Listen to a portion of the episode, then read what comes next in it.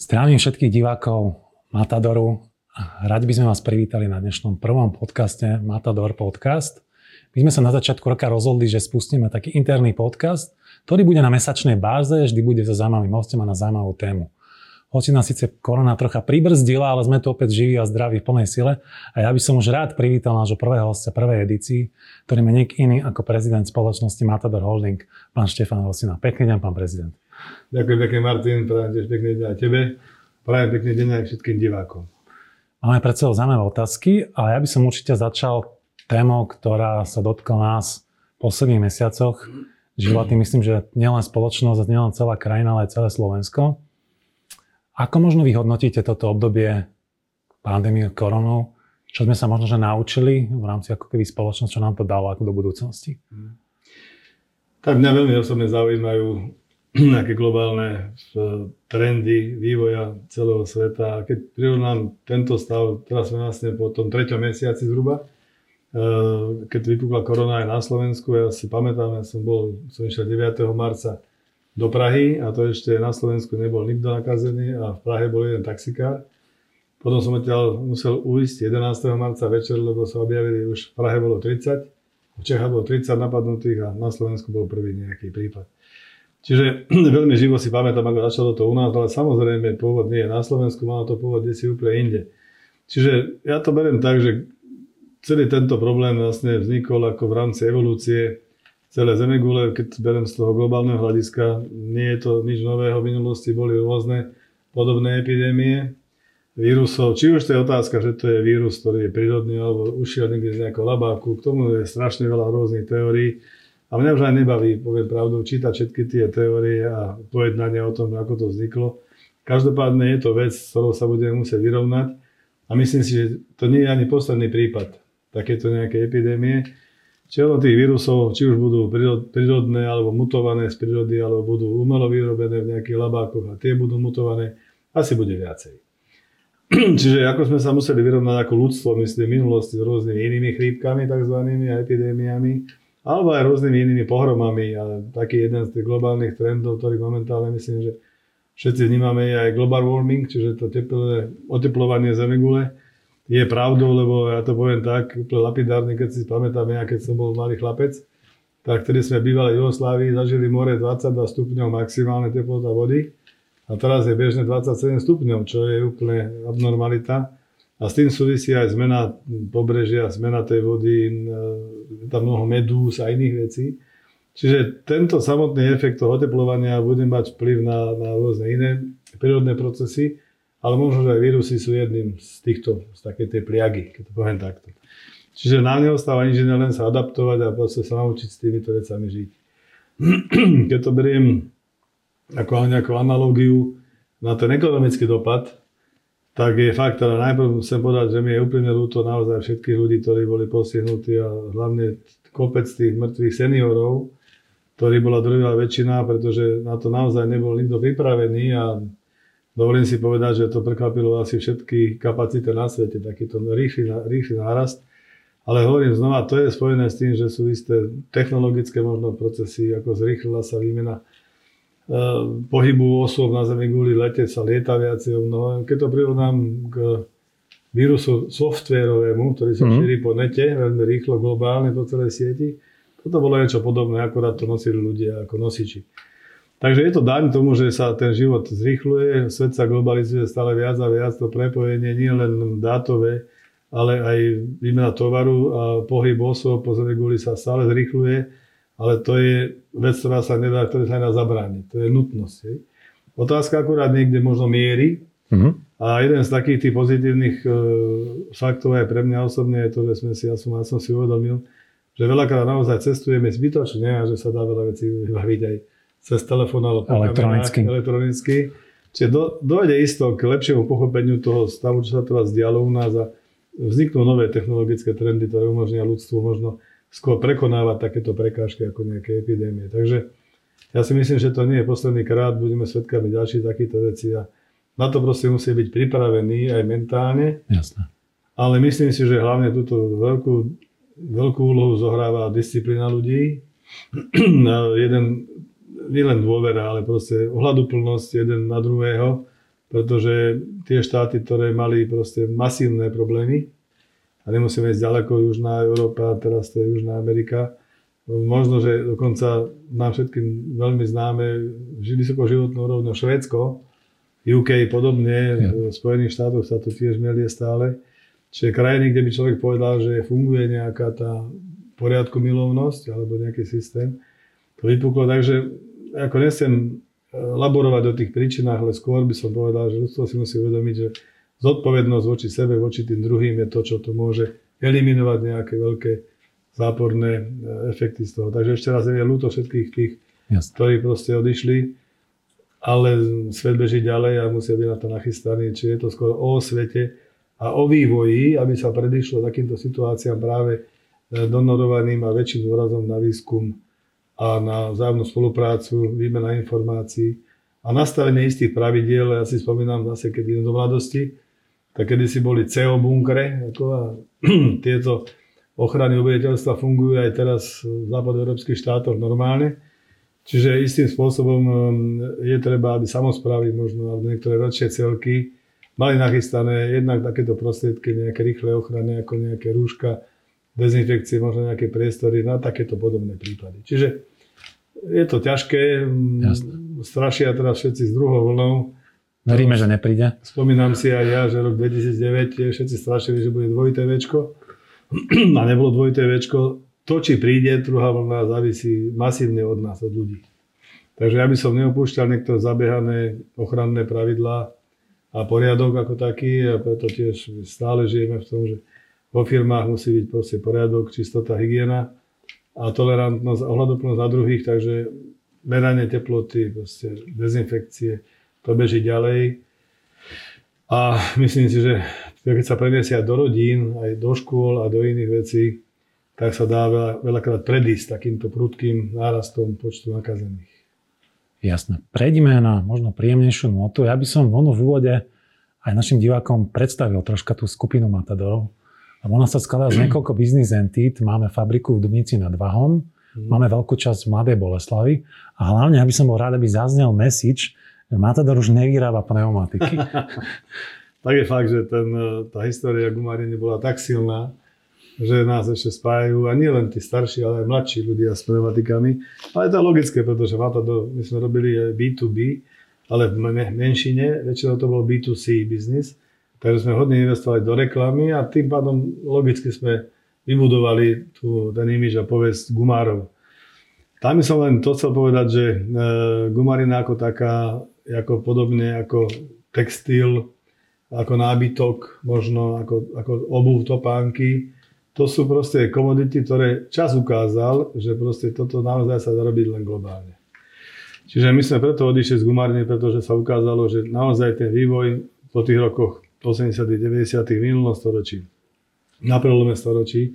A hlavne prvé 10 ročie bolo poznamenané prudkým nárastom výroby pneumatik v Číne, či v východnej Ázii, kde sme teda aj my tým spôsobom tomu pomohli. My sme tam predávali v, prvom, v tej prvej dekáde tohto storočia pomerne hodne mašín mm-hmm. na výrobu pneumatik.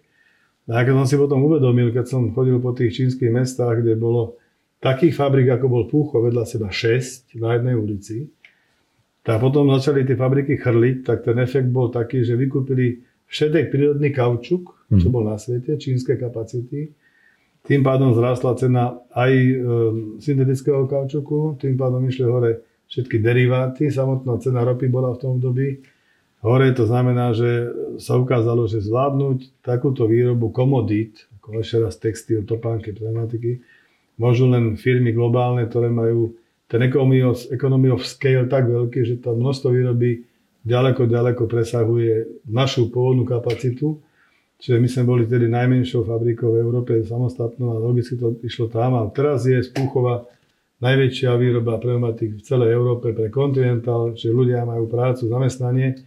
Čiže keď to poviem tak, tak my sme ako Matador, alebo teda keď to zoberiem akcionári Matador Holdingu potiahli od toho roku privatizácie do roku 2007 svoje, sme tú firmu na rozdiel možno od iných nezdevastovali, ale rozvíjali sme to, investovali peniaze. A potom sme to investovali globálnemu hráčovi, ktorý z toho robil najväčšiu fabriku v Európe na pneumatiky. Čiže Je tam vývoj, výskum, ten tam ostal, je tam výroba, sú tam pracovné miesta a je tam progres. Jasné. No a my sme logicky už som vysvetlili prečo, hľadali iný biznis a sme teda skočili do automotívu, kde sme to začali u rysovaných dielcov vo Vrábloch v Nitre a potom sme tú skupinu rozvíjali až do dnešného štádia. A ten fokus jednoznačne je podobný ako u pneumatik, že aj plechové lisované dielce sú komodita. Ja keď som videl na autosalóne v Tokiu a v Pekingu hlavne, autosalón, kde boli auta a vedľa bol e, veľtrh alebo výstava dodávateľov plechov, mm-hmm. iných dielcov. To bolo trikrát taký veľký areál ako v Pekingu autosalón. autosalón. A tam ste videli z Malajzie blatníky, z Indonézie blatníky na Volkswagen, Passat a tak ďalej. Čiže tým, že sa doprava zlacnila po celom svete, tak aj lisované plechy sú komodita. Mm-hmm. Čiže my sme hľadali poučený to gumarinou, niečo ďalej k tomu, nejaký edit value. A to potom bolo spájanie lisovaných plechov a to potom bolo v výrobe podskupín karosérií, čo je náš core business a logicky sme išli ďalej a ďalej, kde sme potom vyvíjali firmy pre technologický vývoj výroby, či spájania, čo je zváranie, klinčovanie, nitovanie, lepenie a iné druhy spájania plechových alebo kovových dielcov. Potom sme išli do firiem, ktoré robia softwarové riešenia práve pre integráciu robotizovaných pracovisk. Išli sme do a kúpili sme e, firmu Alfred Design v roku 2005, kde sme vlastne už vtedy chceli tej výrobe dať vývoj, konštrukciu nástrojov, samotných výrobkov. Takže momentálne poviem tak, že tá skupina je už naozaj nie gumárska. Od roku 2007 sme kompletne vydivestovali gumárenské aktivity a Matador dnes predstavuje skupinu firiem, ktorá, e, a to je jasne definované aj v našej misii a vízii. E, my hovoríme, že chceme vyhrať cez inovácie. Takže uh, inovácie sú to kľúčové slovo. Vy nahrávate na ďalšiu otázku, no, ale pohode. Pre Matador. A uh, vlastne je to skupina firiem, ktoré sa venujú hlavne, sú v oblasti, sme aktívni v oblasti uh, motion alebo transportation, čiže preprava, preprava osoba, preprava tovarov v podobe automotívu, kolárových vozidiel, aerospace, čiže lietadla a lode.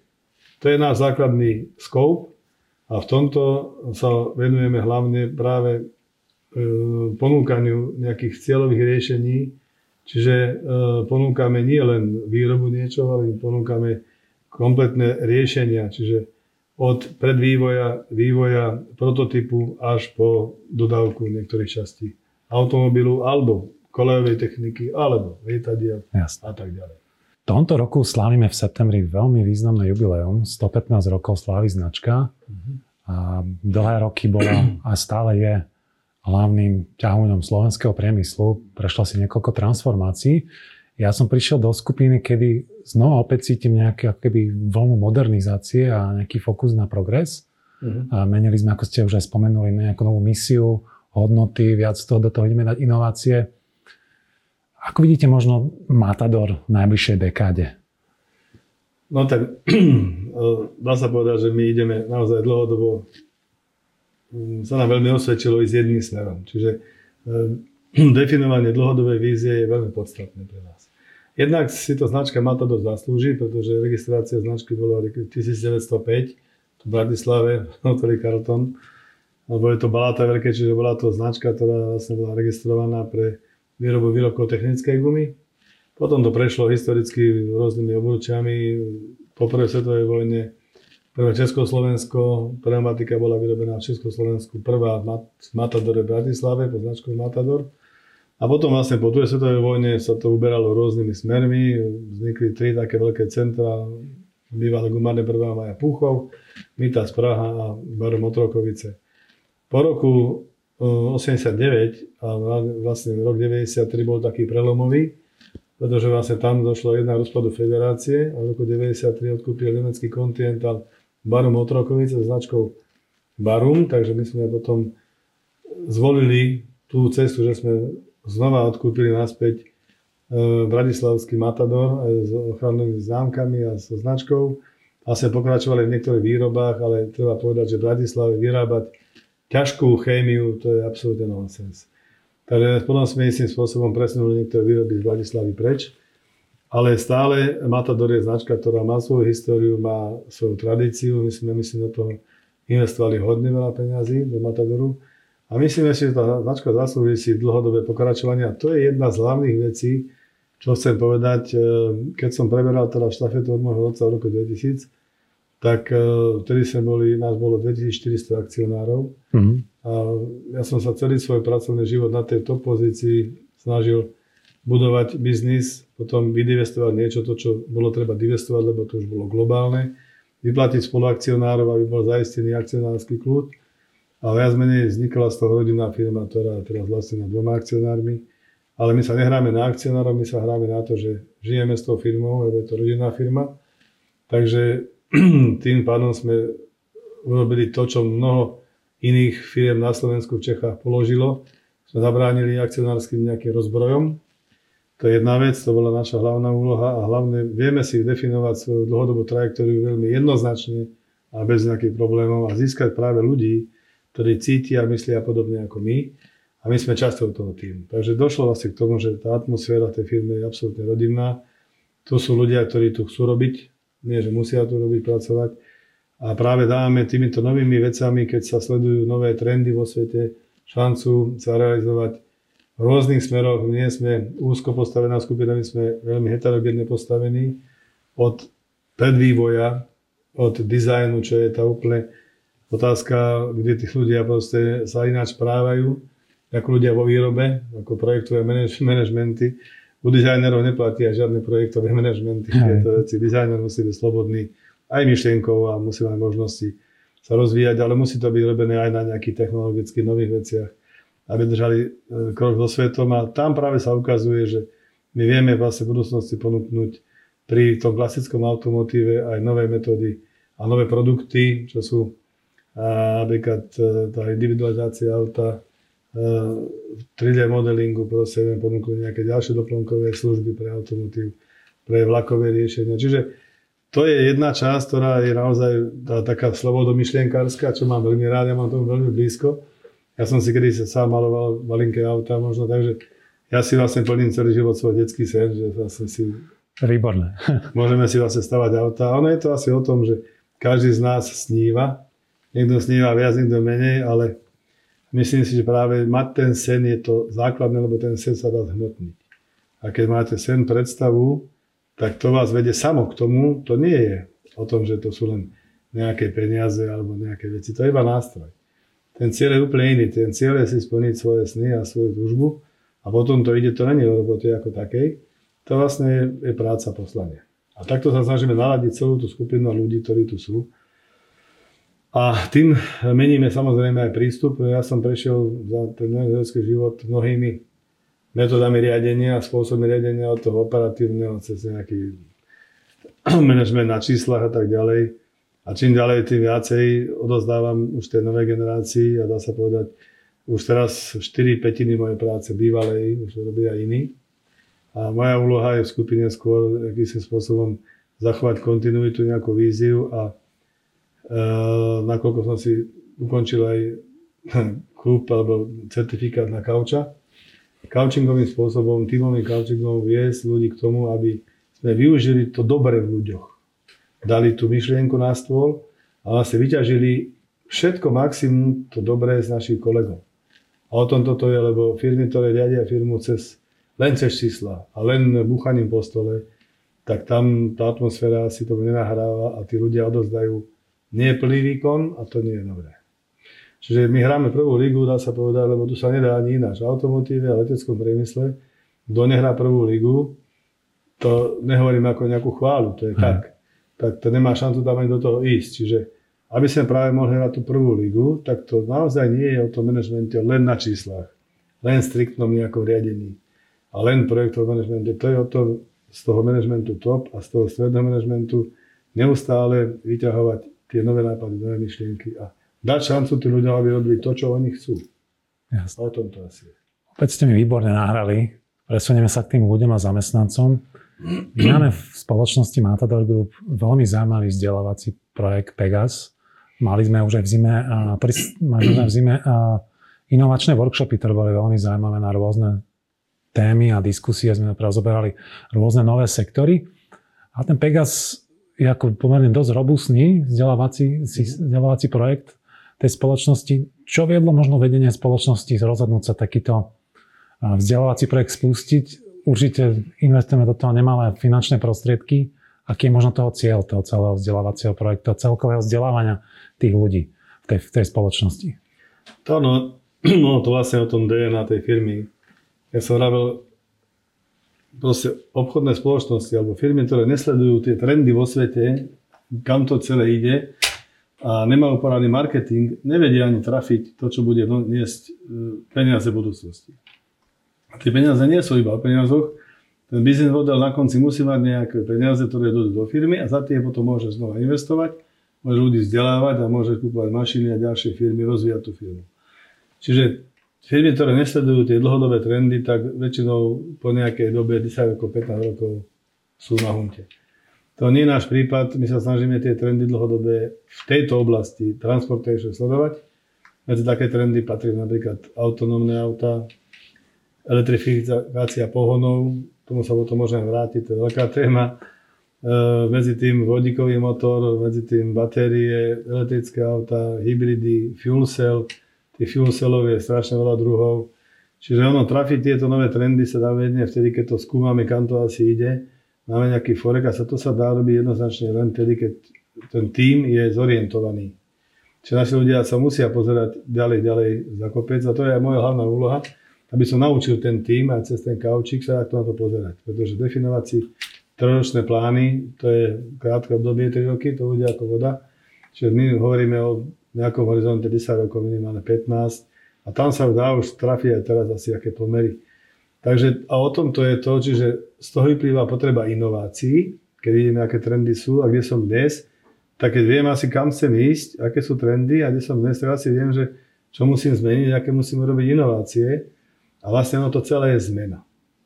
A Pegas nie je prvý prípad. My sme začali s eh, programom riadenia zmien, Change Leadership už v roku 2001 a to boli tri také masívne e, štvoročky, poviem obdobia po 4 rokoch, kde sme vychovali ľudí a dá sa povedať, keď došiel Continental do Puchova, tak našiel firmu, ktorá sa podobala nemeckým firmám. Kultúrou, spôsobom myslenia a tak ďalej. A celé to je o tom, že bez projektu riadenia zmien, a vlastne Pegas je názov projektu riadenia zmien, nevieme ľudí pripraviť na to, že tie zmeny prídu. Keď dneska vieme, že za 3-4 roky bude ďaleko väčší share elektrických aut, bude ďaleko väčší share autonomity niektorých vozov, niektorých špeciálnych prevádzkach. Bacha, tam asi nič nie je čierno-biele. Nebude všetko iba elektrické pohony. Či, čisté IVčka nebudú nikdy. Stále budú nejaké alternatívy. Takže tá celá paleta tých pohonov pre nové druhy automobilov bude nejaká a my keď sme dneska nehovorili o tom, že vychováme si ľudí takých, aby sa vedeli zorientovať v oblasti autonomity. To znamená v oblasti, či už sú to nejaké e, LoRa siete, alebo cez 5G, alebo iné spôsoby, hej. E, um, umožnili sme našim ľuďom skúmať tieto veci, vyvíjať nejaké riešenia vlastné. Tu máme v Dubnici, to vývojové centrum na tieto procesy. Hlavne tak by sme asi ťažko mohli v budúcnosti chytiť nejaký biznis v tejto oblasti. Čiže Pegas má za úlohu pripraviť našich ľudí, našich manažerov na zmeny, že tá zmena na trhoch je a vyžaduje nové profesie nové skills, nové metódy riadenia a tak ďalej. Takže o tomto celé je, je to vlastne sústava vzdelávacích e, workshopov, kde sa najprv rieši nejaká teória a to sa jedná hodne, je to hodne o psychológii, o spôsobe uvažovania, myslenia, zodpovednosti, e, hard skills ako také. Dneska sa už považuje aj slušné správanie za hard skill, lebo takého človeka, ktorý sa nevie správať, ani nikoho nezoberieme, hej. Ale soft skill hlavne, soft skill znamená tie jemné metódy, empatia, proste používať nové metódy, aj ten metódy mentoringu možno pre tých starších, to spätnou väzbu, metódy coachingu, aby sa vyťahol z tých ľudí nejaké nové veci.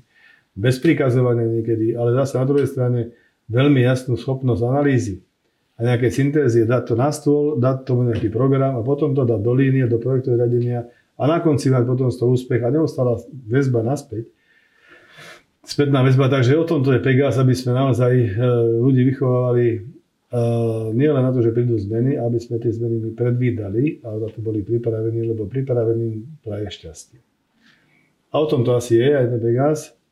A v budúcom roku dáme tomu trochu ešte väčší rozmer nejaký, pretože ja keď som spúšťal v 2001 roku prvýkrát sa to volal vtedy šampión, čo je mm-hmm. projekt, tak som dúfal, že za 8 rokov si vychovám vlastných šampióniakov a že budeme učiť našich vlastných ľudí interným spôsobom, a ako motivovať k lepším výkonom a ako nachádzať nové biznis modely. Ale musím povedať, že som to potom opustil tú teóriu, pretože sa jednak ľudia stále menia vo firme.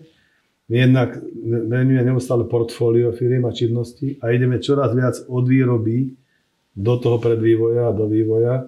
A to oblasť produktu, vývoj produktu, čiže auta, kolejové vozidla je hlavne v Čechách, ale vývoj technológií na výrobu a tých vecí ako autonómne auta, možno vodíkové pohony, e, batérie ako také, výroba batérií, výroba strojov pre batérie, to je na Slovensku. Takže viac máme také dve nohy vývojové a hovorím, tej výroby už mostu nie je. To je taká moja životná dilema, že či e, mať komín alebo nemať komín. Jednoznačný čas ukázal, že čas tej výroby je dobré mať, ako, ale to musí byť výroba niečoho, čo nie je komodita. Jasné. To znamená, my preto chceme v tom predvývoji, vývoji nájsť budúce výrobky, ktoré pôjdu masívne na odbyt a do toho budú zainvestovať aj do výroby niečoho, ale s tým, že keď sa to stane komoditou, zase to dáme do globálnej firmy a musíme mať nejaký ďalší produkt. Čiže to never ending story, Non-stop kolobeh. A kolobeh a, a je to o vývoji sveta, takže ako, preto sa pozeráme e, vyslovene nie iba regionálne na veci, ale snažíme sa na to pozerať globálne. My sme v minulosti bola globálna firma už, mali sme na každom kontinente nejaké aktivity. A zatiaľ sme v rámci EÚ masívne e, rozinvestovaní, ale náš partner Sodec napríklad pre výrobu je firma, kde máme s nimi stále joint venture a budeme mať ešte minimálne 6 rokov vo Vrábloch a Nitre, teraz s nimi investujeme v Nemecku do tej fabriky, do výroby, čiže my máme aj výrobnú činnosť. Pomerne masívne a vlastne my, dá sa povedať, v tej fabrike alebo v tých fabrikách našich je jeden expat. Do SEDC všetko riadia naši ľudia. A dosilnou podporou akcionárov, e, štofie, predstavenstve tejto spoločnosti. Takže my máme teraz súčasť výroby a snažíme sa hľadať ďalšie produkty v budúcnosti, kde nie je vylúčené, že budeme možno niekedy vyrábať kompozitové veci. Možno budeme vyrábať niektoré špeciálne prvky, mikročipy. To nie je problém, ale malo by to byť prevažne v oblasti transportation, pohybu. Hm. Sa tak spýtam, my máme v rodine Matador českú spoločnosť Alfer Design, sme aj naznačili. Ona je tým výnimočná, že má vnútri sebe postavené inovačné centrum, ktoré viac menej také dizajnové štúdio. Robia veľmi zaujímavé veci, či už futuristické športiaky alebo lietajúce autá, moderné električky. Mimochodom našim divákom musím pripomenúť, že tá moderná električka Bratislave od Škodovky, tá červená, to sme dizajnovali my, čiže to musíme sa predať. A preto by som rád sa možno spýtal, že aká je ambícia s touto spoločnosťou do budúcna? Myslím, že oni majú dosť silný ako keby nejaký inovačný potenciál. Viem, že tam je vo veľkej miery sa rieši virtuálna realita, rozšírená realita. Áno, áno. Ja som hovoril predtým, v Čechách, v českých firmách máme prevažne firmy, ktoré sa orientujú na vývoj produktu. Čiže vozitka. Ja to volám vozitko. Auto, kolejové vozitko, lietadlo alebo loď. To je ako základ. E, na Slovensku sa venujeme skôr tým veciam v oblasti autonómnych aut, elektrobatérií, cez Inobat a tak ďalej. Samozrejme, ale je to prepojené, pretože bez vývoja produktu neviem, čo mám vyvíjať, aké technológie. A naopak. Čiže toto je prepojený systém, ktorý funguje veľmi dobre a práve dnes sme mali takú poradu, kde sme dostali ponuku ísť do projektu s jednou univerzitou Slovenskou, zatiaľ to ešte nie oficiálne, v oblasti vývoja vodíkového motora. Ak si spomínaš, my sme rozbehli projekt vlastného auta pred asi 5 rokmi. Vyzerá geniálne ten ano, dizajn. Takže dizajn sme to spustili a čakali sme na to, že jak to dopadne. E, medzi tým sme upustili od výroby prototypov materiálnych, pretože tá virtuálna realita ide dopredu jednoznačne a aj samotná prototypácia beží vo virtuálnej realite a tým pádom tých fyzických prototypov odpadlo veľké množstvo. Ale čo chcem povedať, máme vyvinutý dizajn športového auta. Jeden, tá AF jednotka je so spalovacím motorom, lebo ja stále ešte máme to tiež v DNA, my sme motoristi a závodníci a to hrčavé na tom motore tá emócia, to poriadny zvuk. Tá vibrácia toho nejakého vidlicového 6 válca, 8 válca, 12 válca je úžasná. Čiže toho sa nevieme zbaviť možno. Ja neviem, ja tým elektrickým formulám neviem nejako prísť na chuť, aj keď je to isto perfektný vývoj batérií, brzd, rekuperácia a iných vecí. Ale princíp je v tom, že e, v Aufri máme teda vyvinuté tieto dve, e, dva modely. A teda to je model 1 ku 4, spalovací motor a elektrický motor. A medzi tým, ak sme sa dostávali do viacej do tých rôznych variabilných pohonov, tak musím povedať, že e, čisté EV, čistý elektrický pohon je možný možno v mestách, nejak pre urban, dopravu, do miesta patrí, a to volám tie malé vysávače patria do miest. Preto aj v Číne je veľký počet týchto elektrických aut, lebo sú to mestá hlavne prevažne. Ale na medzimestskú prepravu, na nákladnú prepravu ešte isto budú rôzne hybridy alebo rôzne iné druhy. Či už je to samotný hybrid, spalovací motor plus nejaké baterka, alebo je to už len použitý spalovací motor na dobíjanie tej batérie, čo je kvázi fuel cell.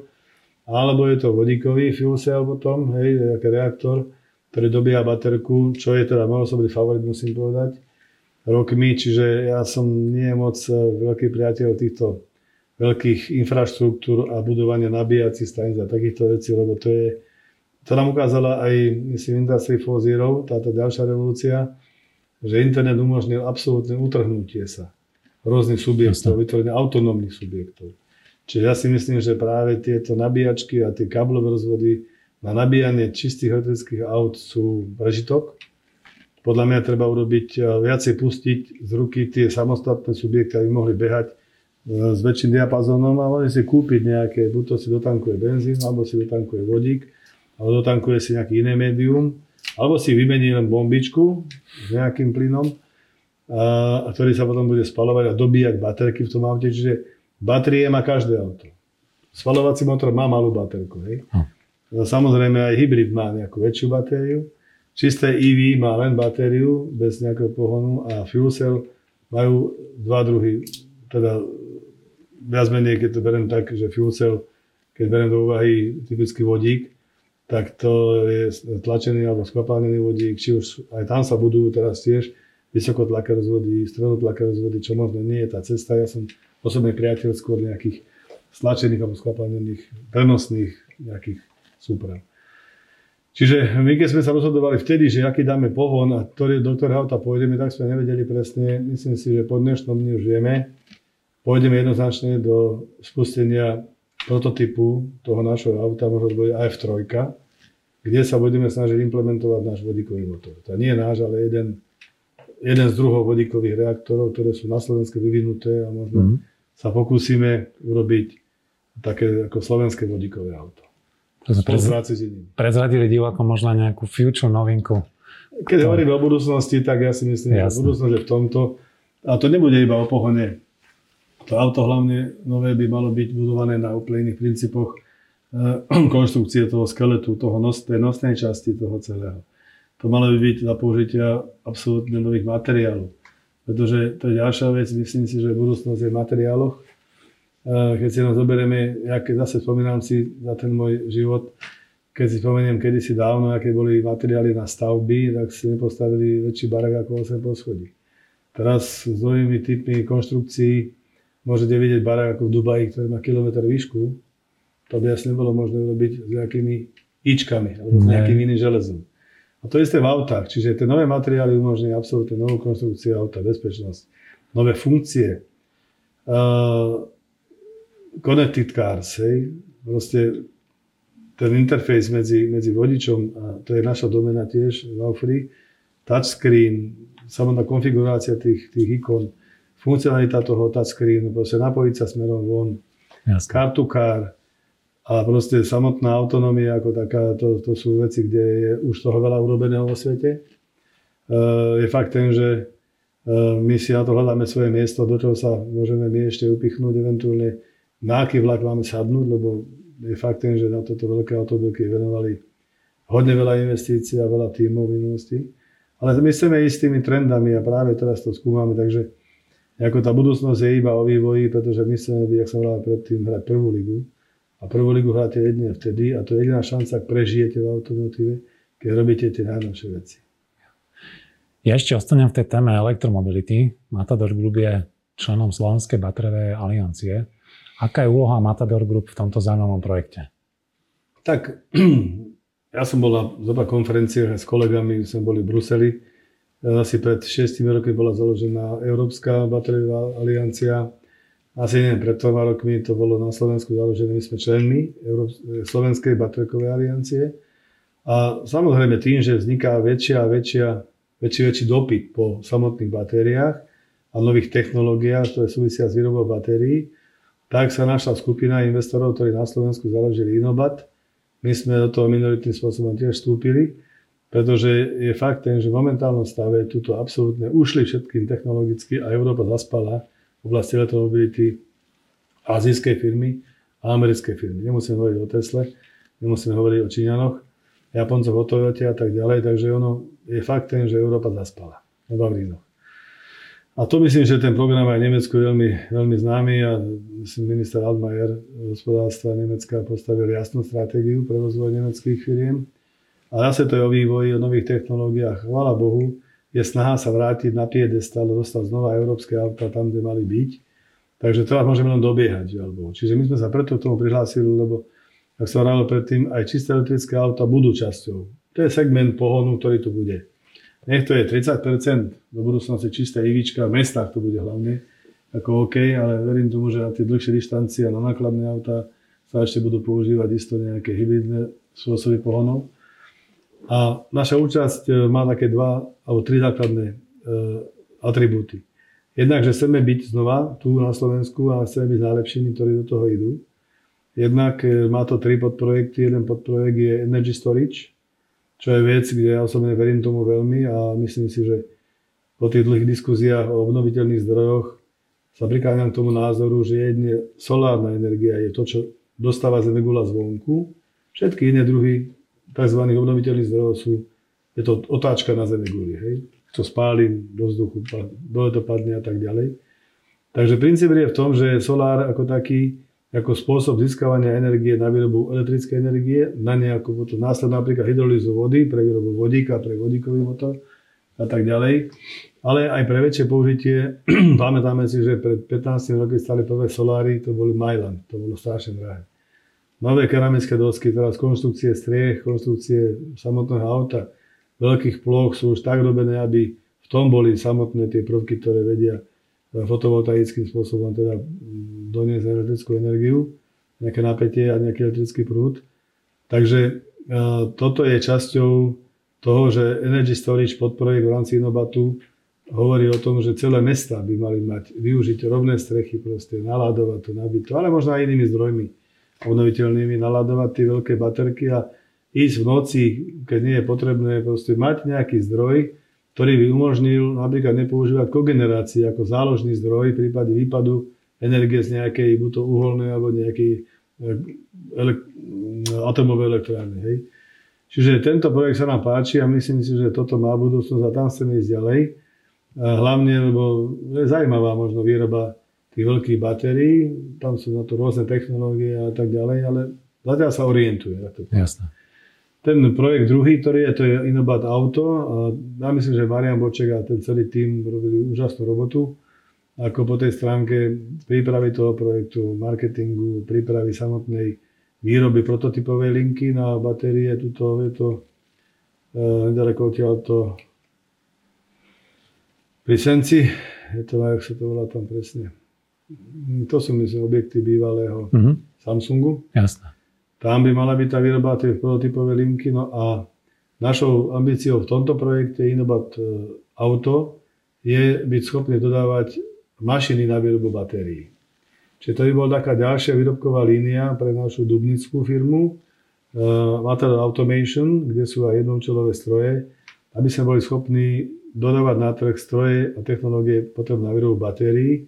A keďže ide úžasne dopredu vývoj technológie batérie, nehovorím teraz o solid batériách, ktoré sú momentálne ako najvyšší set ale sa vyvíjajú rôzne iné spôsoby elektrolitov, tak myslím si, že tam bude s tým súvisieť aj veľký vývoj výroby strojov. A tam máme šancu. A tretí podprojekt Inobatu je vodíkové auto alebo výroba vodíka. Na Slovensku máme niektoré industriálne zdroje vodíka, v dúsle ako slovnafty a tak ďalej. Takže to je jedna vec. A druhá vec je tá, jak som predtým spomínal, vodíkový pohon alebo vodíkový fuel cell, to je reaktor, ktorý dobíja baterku v tom aute, je podľa mňa riešenie, ktoré môže byť viac ako 30% na trhu. A tam si nájsť nejaký biznis, tomto je pomerne náročné. Ale Challenge.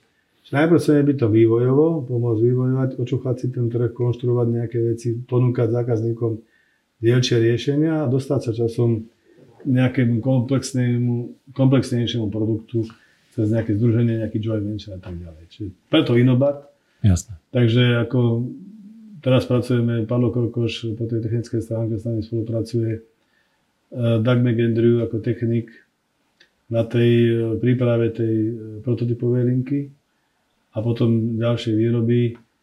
No, verím tomu, že batérie, ak som vral predtým, budú v každom voze, jedna menšia, jedna väčšia. A je to zaujímavý prvok, pretože ako to uskladnenie energie nemusí byť len batéria, dá sa to aj do niektorých krystalických mriežov napchať, čiže to je vecová chémie, materiálu znova. A to som ja doma znova u mojej alma mater u chemickej fakulty, pretože ja by som sa ešte možno rád vrátil niekedy do labáku a naspäť do vývoja. Ja by som chcel v závere načrtnúť tému Family Business. Matador Group je rodinná firma a ja úprimne musím povedať, že keď som sem prišiel som tu, tak tú rodinnú atmosféru dosť cítim. Je náročné riadiť rodinný biznis, alebo v čom je možno pre vás aj efektívny? No, tak ja som mal možnosť súčasniť s kolegami na rôznych eh, konferenciách o rodinnom biznise predtým.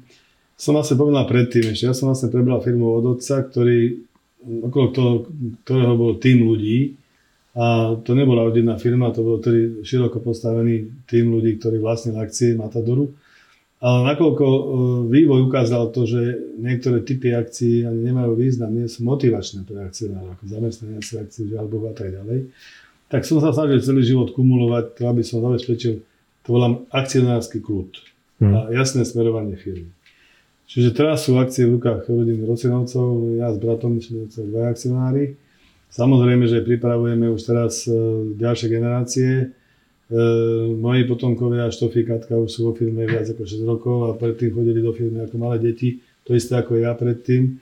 Čiže oni na seba prevzali ten chomut a to som veľmi šťastný. Že na seba prevzali ten chomut, lebo ja som váhal dlho, že či zavesiť na krky e, deťom vlastný nejaký takýto chomut je to práve orechové. Mm. Ale dá sa povedať, myslím si, že títo prijali tú výzvu a veľmi, veľmi radi sa toho zhostili, pretože si uvedomili, že najlepšie, keď človek si robí to, čo ho baví a realizuje sa ako doma a ten, ten fenomén tej rodinnej firmy znamená, že je to práca v kľude, aj keď ja ich musím vyháňať z práce domov, lebo sú tu väčšinou do večera a ma to niekedy rozčuluje. Manželka ma potom cepuje, že ja robím potom detka s babkou, deťom, ale taký asi život. Ja tiež, keď som mladý, tak som deti moc nevidel. E, rodinné firmy v Európe je to zavedené 43, 43% E, firiem, sú vlastne rodinné firmy v Európe, BMW, ako ukážka takéto rodinné firmy.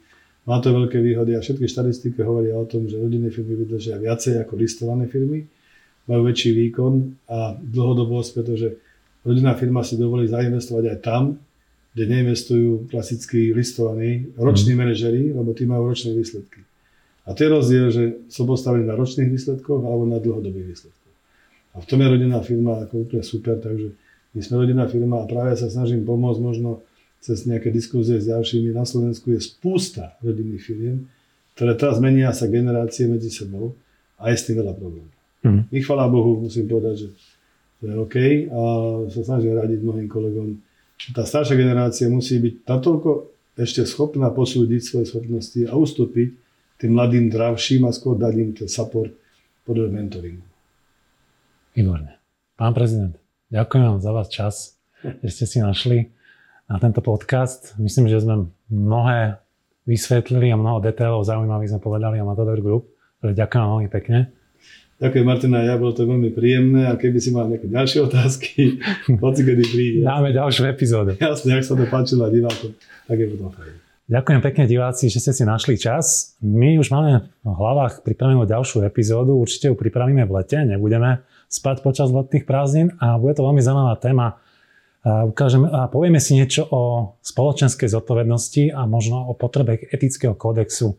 Na stoličke bude sedieť ďalšia veľmi zaujímavá persona Matador Group, takže sa máte na čo tešiť. Ja vám ďakujem za sledovanie a želám vám príjemný deň.